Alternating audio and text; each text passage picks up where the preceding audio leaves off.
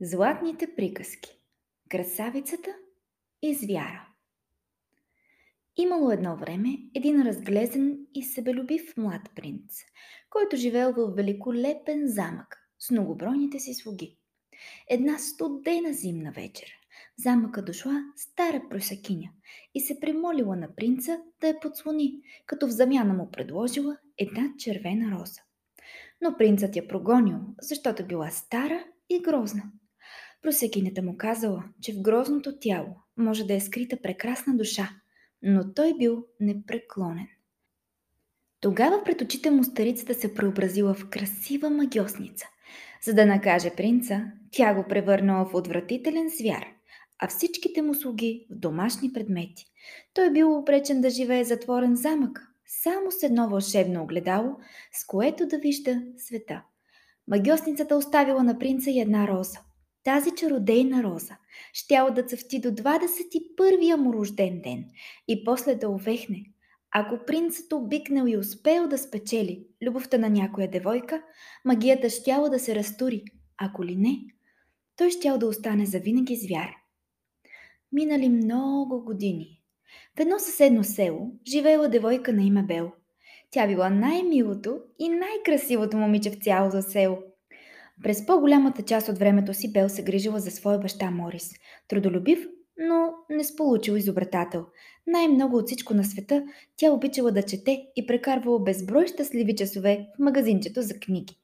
В същото село живеел красив млад ловец на име Гастон, който бил пленен от хубостта и добротата на Бел.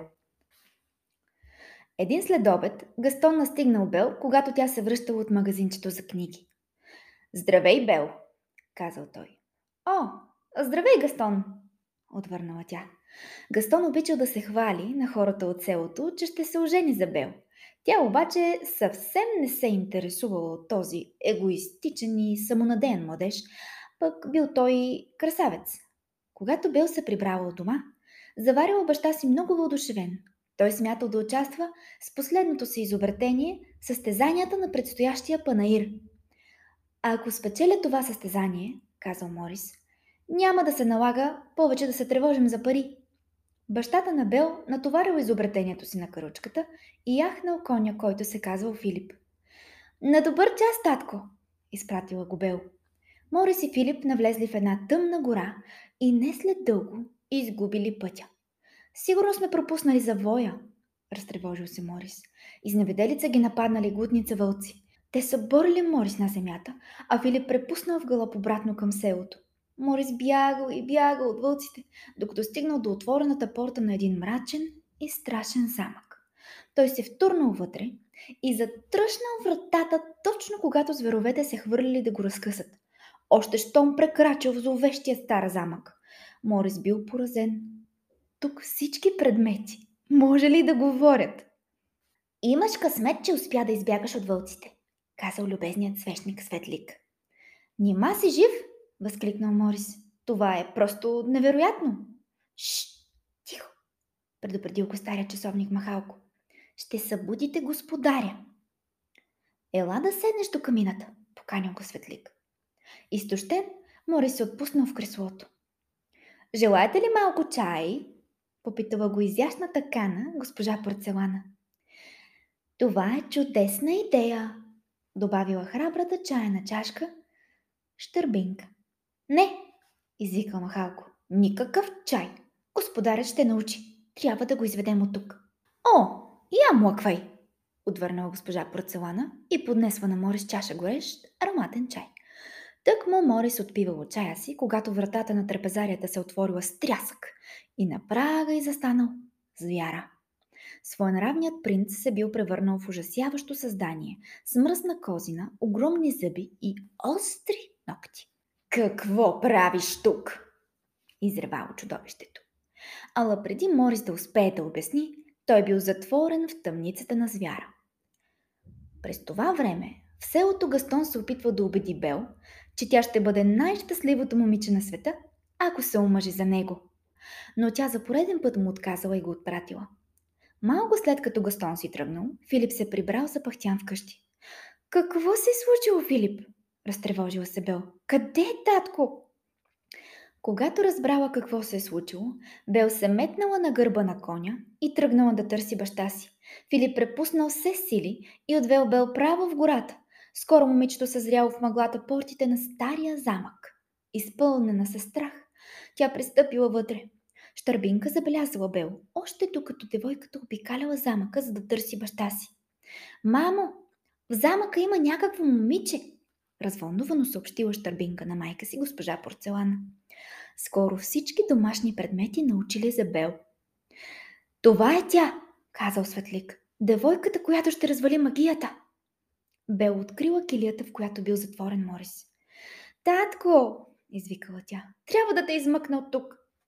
Изведнъж някаква сянка се надвесила над нея. Тя се обърнала и с ужас светяла лицето на звяра. Бел се съгласила да остане пленница на звяра, само и само баща й да бъде освободен. Покрусен, Мори си тръгнал от замъка, а звяра отвел момичето в нейната стая. Тя не била затворена в тъмницата и можела свободно да ходи навсякъде и замък. Навсякъде, освен в леговището на звяра. Всички предмети в замъка много се зарадвали. Те знали, че ако Бел и звяра се обикнат, магията ще се развали и те ще си възвърнат човешкия облик. Я да видим, коя рокля ще облечеш за обяд, попитал гардеробът в стаята на Бел. Нали ви казах вече, няма да слизам за обяд, извикала Бел. Аз съм негова пленница, а не гостенка.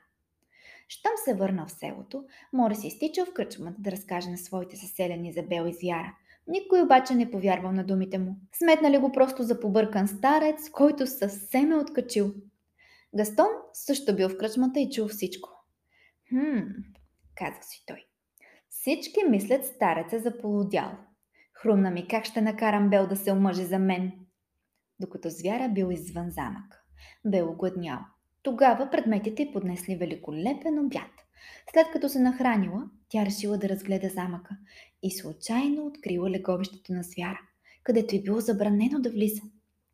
Точно в този момент звяра се върнал и заварил Бел в стаята си.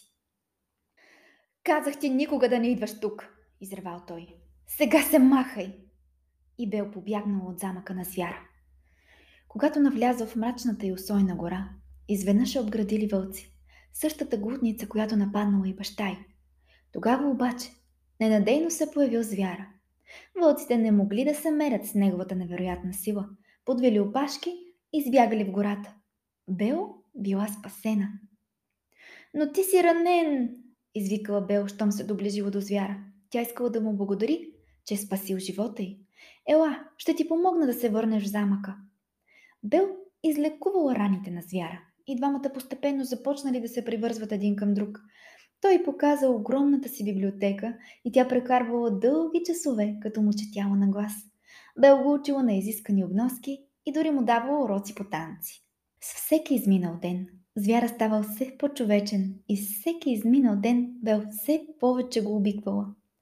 Един ден звяра показал на Бел вълшебното огледало. В него тя можела да види всяко кътче от света. Веднъж тя пожелала да види баща си и огледалото й показало, че той, болен, се лута в гората, за да я търси. Трябва да отида при него, разплакала се Бел. Върви, щом трябва, съгласил се звяра. Той я бил обикнал с обич, каквато само едно човешко същество може да изпитва към друго. Звяра хвърлил поглед към вълшебната роза. На нея били останали само две листенца. Той подарил на Бел чародейното огледало.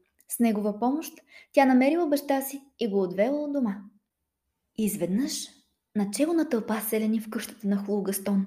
А ако не се омъжиш за мен, прошепнал той на Бел, ще докажа веднъж за винаги, че баща ти с неговите бълнувания за някакъв звяр е луд. Тогава ще го отведат и ще го затворят в лудницата. Но звяра съществува, отвърнала Бел. Аз никога няма да се омъжа за теб.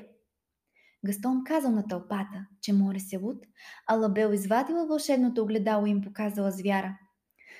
Звяра наистина съществува, развикали се селените.